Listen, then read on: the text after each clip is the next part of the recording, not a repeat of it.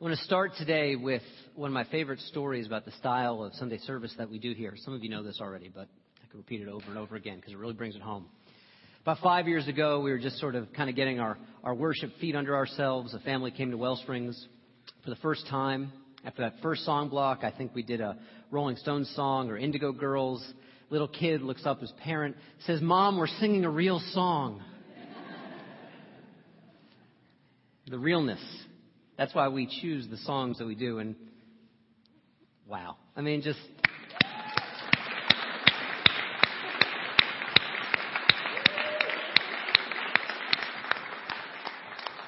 When I don't got it, you all bring the charge of the soul. So thank you.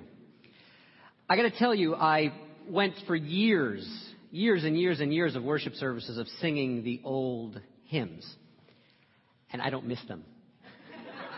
I mean, there's a few that we do. I mean, we do some of the classics. This land is your land and Amazing Grace and Will the Circle Be Unbroken. We do it in that unique Wellsprings band style that is so wonderfully our own. I don't miss those old hymns. I am, every once in a while, grateful, every once in a while, that I know them, however. And I had a lesson in this this past week when I saw the movie for today, when I saw Brave, and kind of coalescing all the themes in the movie was the final song that they used. It wasn't the words of the traditional hymn, but it was very much the melody. It's called Though I May Speak with Bravest Fire, and it's taken from Paul's great love poem, which he's not talking about romantic love. He's talking about that deep spiritual love of the heart and of the soul that helps us really connect with each other in his letter to the Corinthians in the Christian scriptures.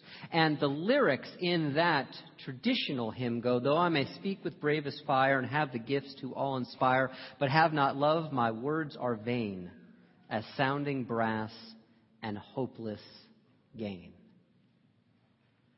That's the meaning of today's movie. The greatest bravery is to learn to love. Ourselves, certainly, but not ourselves alone. Love, real, deep, transforming love, calls us out into the lives of other people to connect. And I do have to say, when I was watching this movie, it was far from my favorite Pixar movie. I mean, they set a really, really high bar to reach. I mean, it wasn't anywhere near as visionary as WALL-E. It wasn't nearly as cute or clever as Nemo. I didn't find it that way. But I must say that the movie really stayed with me, and not simply because it had if you just saw it up here, a redheaded hero. I mean, I have to tell you, when you grow up with red hair, you pray that sometime you will see someone on the screen who is not Woody Allen with red hair. but it's deeper than that. The reason I really did enjoy this movie and it stayed with me is because of its vision. Its vision of a mature and connected freedom that is so essential if we are going to grow into real deep maturity and emotional and spiritual wholeness. Now, the story is about a young princess, a young woman named Merida, who was a princess in Scotland many, many centuries ago. It's a little bit of a fable, a little bit of a fairy tale. And she is to be married, really not of her own choice, to a whole range of possibly unsuitable suitors. Complete dorks, ultimately, in the movie, as we find out. Now, she's very skilled as an archer, and so the competition to win her hand and unite the kingdom will be an archery competition. She shoots for her own hand and wins it. She is hemmed in by the gender roles of her time. She wants her life, not the life that she is obligated to have as a princess in her time and in her place. And really, who can blame her? It brought to mind for me one of the oldest stories that I have heard of this type. It's from Free to Be You and Me. How many other children of the 70s do we have here, or parents in the 70s? All right, so you might have some familiarity with this one. So, you know, I apologize if you don't know it. Hop in the Wayback with, Machine with me for a little bit right here. And it's the story of Atalanta through the telling of Free to Be You and Me. It's a story, again, of a young princess who finds herself having to be possibly betrothed to a whole bunch of unsuitable suitors. And instead of an archery competition this time, it's a road race. And she finds herself in the race and running neck and neck with another young man. And actually, they finish the race together. Alan Alda, Marlo Thomas, doesn't get any more 70s than that. Now, it's nice to grow up on stories like that. That's a, that's a good story. And it is very 70s. It's very I'm okay, you're okay. It's a story of individual empowerment, and the story stops there. That's how that story of happily ever after occurs. But Brave kind of takes that perspective on individual freedom and pans back and pulls back and says, what about interpersonal freedom? What about cultural freedom? What about freedom, wider freedom in this society? Brave does not stop at the level of individual empowerment. See, in Brave, the individual rebellion against an archaic and unfair tradition, Merida rebels against it with a certain amount of belligerence and impetuousness, which most rebels do, and it's understandable. Now, through her actions, the whole kingdom is imperiled. Her mother's life is imperiled. The kingdom almost falls into tribal warfare. So, what the story says is not that Merida's quest for independence is wrong at all. It's not wrong, it's quite right. It's just that her quest for individual independence as a goal in and of itself is incomplete. So at the end of the movie, she doesn't have to go back and marry the suitor, one of the unsuitable suitors, just to keep the kingdom together. No, there's a third choice. At the end, she realizes not just her freedom alone, but that also, as a person who one day will rule, that it is harmony within the realm that matters as much as her own freedom as well. As we leave the movie, we see that we have the creation of not just a young, wise princess, but the making of a queen who will know what it will be to rule with justice and mercy and with wisdom. This movie is all about that sense of mature freedom. Not power for its own sake and not just individual empowerment, but as our DNA, as our core beliefs speak to that our freedom is really ultimately fulfilled alongside and with each other. Now, Merida takes the place next to a whole variety of really recent and interesting women heroes. I don't like heroines, so I'm going to go with women heroes. I mean, Katniss Everdeen. We all know. Who doesn't know? Who, who doesn't know who Katniss Everdeen is? Wow. Okay, that is market saturation, right? Okay, we got one. We got 99.9%. The hero of the Hunger Games. This movie would not be possible without the Hunger Games. Merida's signature skill, as Katniss's is as well, is with a bow and arrow. There's several other little shout outs during this movie, including nightshade berries, the poisonous fruit that figures so prominently in this movie and also in the Hunger Games. But it's much more what Brave is about more than recalling just another fictional character, it really points to what's going on in our lives right now, what's going on in the world right now, what's going on as hierarchies start to feel their power recede from them, and the way sometimes they can seek to crush and limit dissent. Many of us have read, and I've talked in depth with many of you as well, about the move, what the Vatican's been doing over these last few months seeking to stifle the voices of nuns within its own tradition. And so it was very interesting a couple weeks ago when I was watching the Colbert Report and this face came up. Hello, Professor Farley. That is Margaret Farley, the first ever Catholic, the first ever woman to hold an endowed chair in ethics at Yale Divinity School. She was my mentor. Every once in a while, I still keep in touch with her. And Colbert, in his persona of blowhard extraordinaire, called her out as the thing that was wrong with the Catholic Church. Because the Vatican called her out, Margaret Farley out, as being detrimental to the faith. Why? You lose the Margaret Farleys from my perspective, and you've lost the entire church, and the Vatican seems to be in the midst of doing that exactly. Margaret Farley was hardly a radical. She was a dyed in the wool feminist. She defined her feminism in this way as a full commitment to the flourishing of all human beings with particular, though not exclusive, not exclusive attention to the experiences of women. Margaret Farley was very much part of this wonderful tradition of progressive traditionalists. People who recognize that there is wonderful reason and meaning in conserving that which is best, that which has been readily agreed to within our society, and expanding such teachings to evolve to encompass new realities of a sometimes very complex world. Why is Margaret Farley being targeted by her own church? Because she is opening up the tradition. She did this regularly, over and over and over again, as a great scholar and even better human being. I remember in a medical ethics course once at Yale, we were talking about procreation and reproduction. And although she couldn't come out and say it because of her tradition, she still had a job to protect at that point, even though it wasn't within the Catholic Church, even though she is a sister of mercy. When she talked about the Catholic tradition of natural law, which is that the world is not an inherently fallen, sinful place.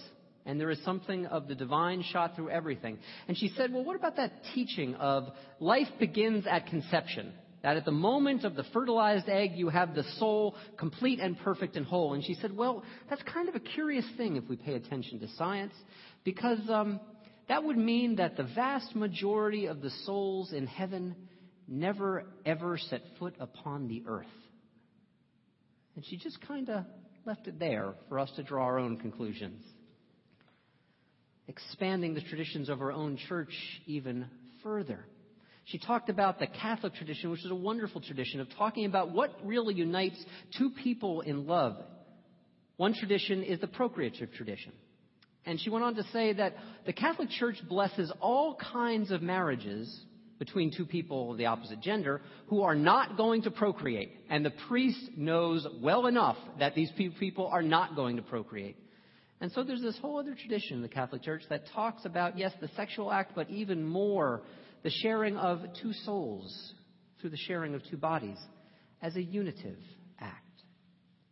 And she says two adult people who love each other regardless of their gender have the capacity to share in this kind of love. And this is the basis for justice and equity, not anatomy or plumbing.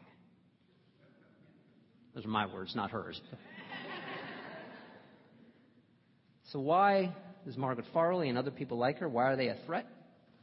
I think because as the hierarchy of the church loses its grip on sometimes its sanity and the safety of its people, is because people like Margaret Farley and many other nuns, they exist not just for themselves, and not just for their order, and not just for their church, and not just for their tribe, but for the flourishing of all people.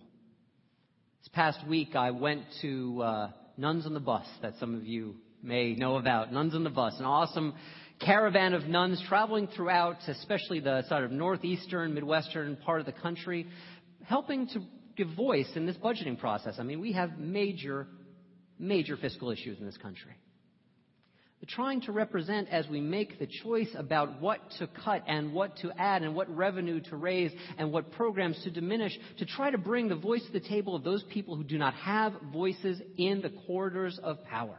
As Sister Simone Campbell, who heads the Nuns on the Bus, said, we, as sisters who are involved in the life of people who are economically marginalized, we know what it is like to walk with them. They are not abstractions to us. And so budgets have moral ramifications. And when I was at Nuns on the Bus last Friday, I could not help but think, my God, what a contrast. Because just a week before Friday, we had the first ever conviction of a member of the hierarchy of the Catholic Church for willfully, knowingly, and deviously, we might even say devilishly, protecting the safety and the name of the clergy against the safety of the children. It is mind boggling to think that the nuns are the problem with this church.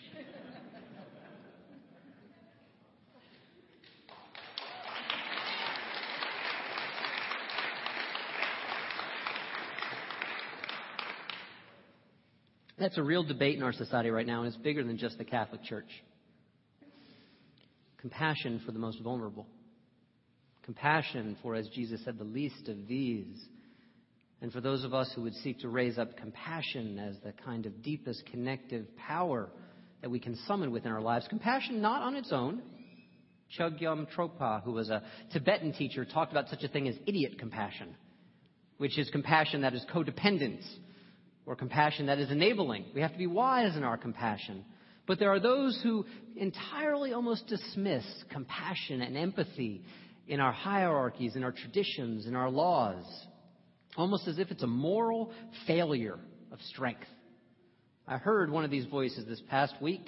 It's a voice I personally don't like to hear that much. Rush Limbaugh.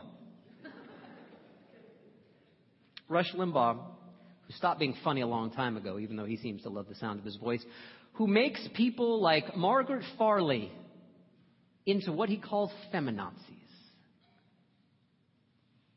That proud, noble tradition of working for equality of all people makes one a feminazi. So there's a person who called up into a show, a young, angry man. There's a lot of those these days. Started complaining about women voters. And Rush Limbaugh said these words When women got the right to vote is when it all went downhill. I'm just repeating it. Because that's when vote started. It gets, it gets worse here. Now, hold on. Because that's when votes started being cast with emotion and maternal instincts. Now, in addition to the fact that it makes all women out to be mothers, which is not true, it's just so awful. What an awful misreading of making emotion and maternal instincts into somehow bad things. So I came up with, first when I heard this, I came up with a story that thought, okay, this, this will please Rush Limbaugh. This is a story of pure analysis, pure cold logic, pure, cold, no emotional connection or empathy involved whatsoever. It's the story of a 10 year old boy who was very, very curious one day and so pushed a toddler into the deep end of a pool and pulled up a chair and sat there as the child sank to the bottom and was drowning. Now, do I think Rush Limbaugh approves this story? No. And is this story an absurd rejoinder to an absurd statement by Rush Limbaugh? Yes. But reason alone is not much good unless it is wedded to some humane values. There is such a thing as idiot compassion. I know I've received it and I've given it. But there's also such a thing as idiot reason, which is thinking that our intelligence, ungrounded by any sense of deeper connection to humane values, will somehow produce happiness and flourishing for many people. In fact, I don't even think it really produces happiness and flourishing for one person, wedding our humane values to a deeper sense of true freedom, to a true sense of noble power. This is what is necessary if we really aspire personally and collectively to a real deep maturity, especially in this time and in this age, because like in Merida's kingdom, in Brave, power is being redistributed in all kinds of ways throughout the society right now, and it's making some people very, very nervous and it's making some people very, very angry. Perhaps you know that within just a few decades, America will become a majority minority country. For some people, this is a cause of rage and viciousness and fear. And so sometimes hierarchies of all sort, political and religious, they just want to clamp down. They just want to give in to that very human desire that all of us have when we are faced with something we don't know and don't understand, we hold on. We grit our teeth. We clench our fists. But at the same time, these changes that are going on in society right now have also opened up opportunities for empathy and connection that have never yet existed in our society. My more metaphysically inclined friends have a name for this. They call it the shift. Now, I am much more pragmatic than I am metaphysical. I don't find a lot of desire in debating where exactly the energy of the whole universe is. Me, I'm more pragmatic. And I do think, however, that we are at a really profound evolutionary shift and movement in our lives. The recent Vipassana insight meditation retreat that I went on was led by Tara Brach, who is a wonderful meditation teacher and psychotherapist. And she referred to a study that was done by UCLA about stress and responses and reactions to stress. And what they found out in this study was that the baseline, not surprisingly, was what they called the fight or flight reflex. You know, we're stressed, punch out, retreat back. Now, that response, which many of us are led to believe is just the natural, one way or the other, unless we learn something else, was done after many, many studies of men. Studies of women revealed something slightly different, which is that although fight or flight is there, there's other, there's also another response that the researchers called tend and befriend that in times of stress, it's not just about punching out or retreating back, but also about reaching out for support. Now, Tara Brach said this isn't just true of women. Don't get me wrong, guys. But some of the theory behind this, the evolutionary theory, that as an adaptive response to stress in our environment, which we all deal with, that women were perhaps the first of our species to adapt into this way of being, this tend and befriend. And Tara's theory, and I tend to agree with her, is that this deeper empathy is an evolutionary response that is becoming more and more and more common in all of humanity. We can call it God consciousness, we can call it cosmic consciousness, we can call it unity, unity awareness, we can call it Buddha nature. I don't care what we call it. But I believe it is real. By the way, if you want to see a neat little 10 minute video about the broad sweep of how this might be becoming true in our society and our world, this rise of empathy, it's a little video that you can Google called The Empathic Civilization on YouTube. Watch it. It's fun. So this evolution in and of love, this sense of a more expansive freedom. I recognize I've talked a lot about women today, because largely in my life, if I'm going to be honest, I've learned more from women than I have from men. But I don't want to leave my fellow brothers out today. This sense of an expansive freedom, a connective freedom, it has really come home to me in my bones in the last couple of weeks through this man. Adam Yauch, MCA, one third, as some of you might know, of the Beastie Boys. Now that's Adam Yauch I'm going to leave this one up for a while, this picture here. Screaming into the phone during the video for a fight for your right to party. You got to fight for your right to party. Now, Adam Yauch and the other two members of the Beastie Boys, they were like me, except a little bit older. I knew people who knew them. They were young, they were privileged Jewish New Yorkers. And so when License to Ill came out in 1987, I thought I had found my voice young boys behaving badly, claiming their own freedom. I mean, I cannot tell you how much beer I drank back then when I still bought into the romance of alcohol to no sleep to Brooklyn. But, and I remember ignoring it at the time, but only for a couple of years, that this record, this recording was so shot through with misogyny and sexism and homophobia, so much so when I got to college a couple of years later, I threw out my Beastie Boys tape. And then something interesting happened. Beastie Boys went and grew a soul. They grew beyond their immature, young liberty. And it started not too long after their greatest fame was achieved. And if you show this next picture, it's one of the last pictures of MCA, of Adam Yauch, Nathaniel Hornblower, as he also liked to call himself. He was 47 years old and he died not too long ago not much older than I am. One of the things the Beastie Boys did collectively, and especially Adam Yauch did individually, is recognize that freedom that exists only for itself or for its own gratification ultimately is not really freedom.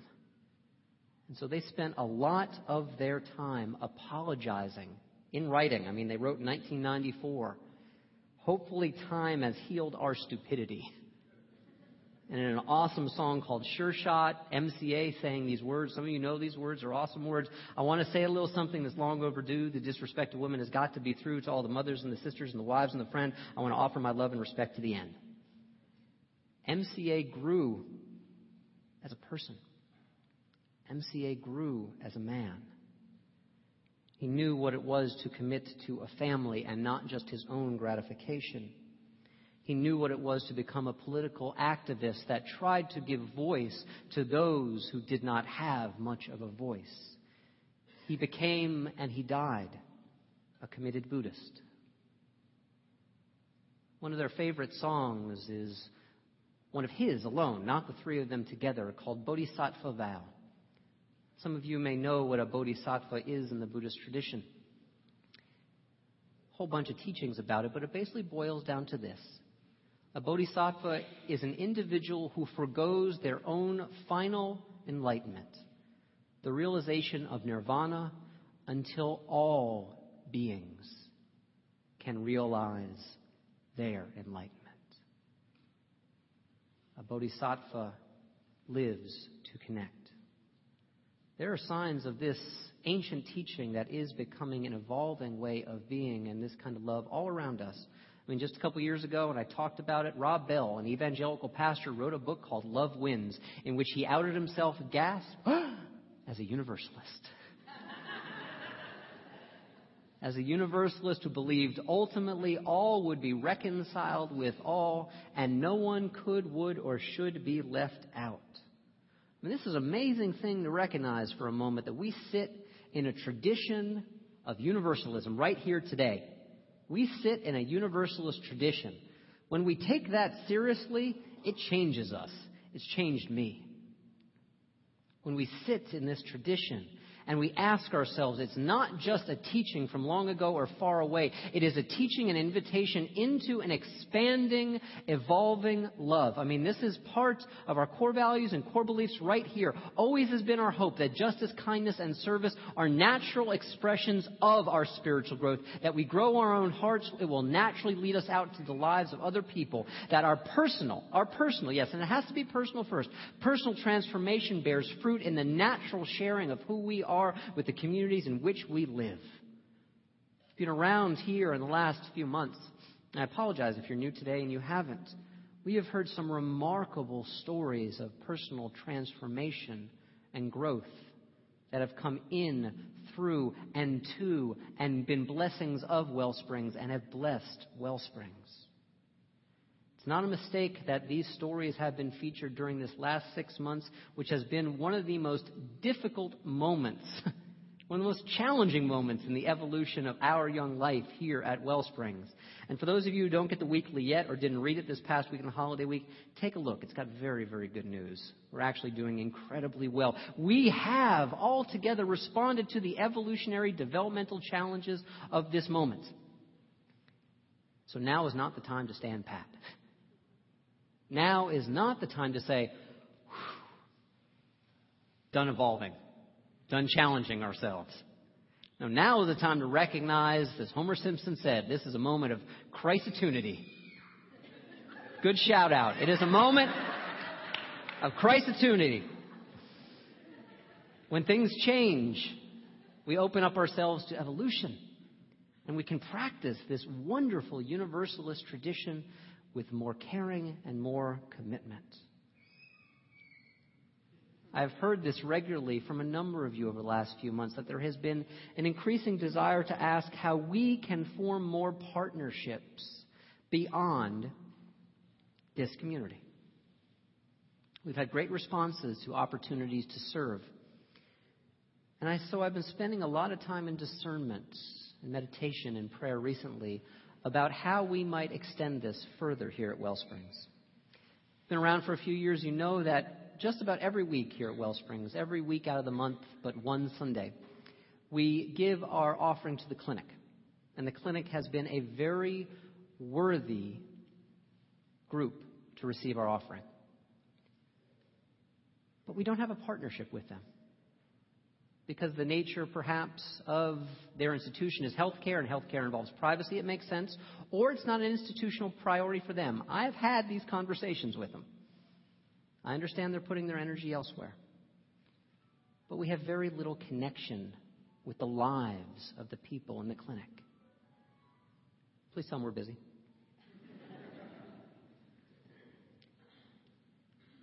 Service that we offer simply with writing a check will not transform us. It won't change us. And I think that's the level at which service really makes a difference. Because it's not just about the world out there, it's about us in here. And so this is what I'd like to propose today if you put up that slide. That we'll keep taking the collection for the clinic because they are a worthy group. And I've sent them a little notice saying that we'll be reevaluating what we're doing over the months to come. The first bullet up there is my aspiration, and hopefully our aspiration, is who we take our offering for will be of direct benefit to economically disenfranchised people in Chester County. It will be, like the clinic, also a financially transparent and healthy organization. But the third one we don't have yet. It will be a chance to grow in relationship through service and connection. Not just give money, but build relationships. There's a UU minister, a guy named Ron Robinson, who is serving and has started a congregation in what he calls one of the forgotten places in the world. A poor as dirt little community in Turley, Oklahoma, outside of Tulsa. And he says he recognizes as he planted this congregation there that what he has changed and how it has changed him, because they provide all kinds of social services to a place in the world that doesn't get many. He says his ministry has shifted from meeting needs to meeting neighbors. That's my hope here for us, is that we can meet our neighbors more fully in such a way that we will be changed as well. Not that top down, we know best, we're the ones with the money, we'll change you kind of thing, but an opportunity to give and to help change and to be changed ourselves. Now, I have not made a decision on this. I am not going to make a decision by myself. I would like your input. If you know a group that hits these three main points, let's talk. They might need to be a group that really needs our money, maybe a startup. Our creativity and our opportunity to connect is only as limited as is our imagination. So, this is my charge for us today is to recognize we are the heirs of a beautiful universalist tradition that really says that love is the most powerful motivating force in the universe and to believe it even more with our actions. The final verse of that song, though I may speak with bravest fire, ends with these words Let inward love guide every deed by this we worship and are freed. We may not know it because sometimes our perspective on our own lives is very limited and very small. But if we can see our own actions as part of that evolving freedom, that connecting love, our lives will be empowered in a way that we could barely imagine. And we will be parts of the blessing and the healing of our world. May it be so for all of us. And amen. And may you live in blessing.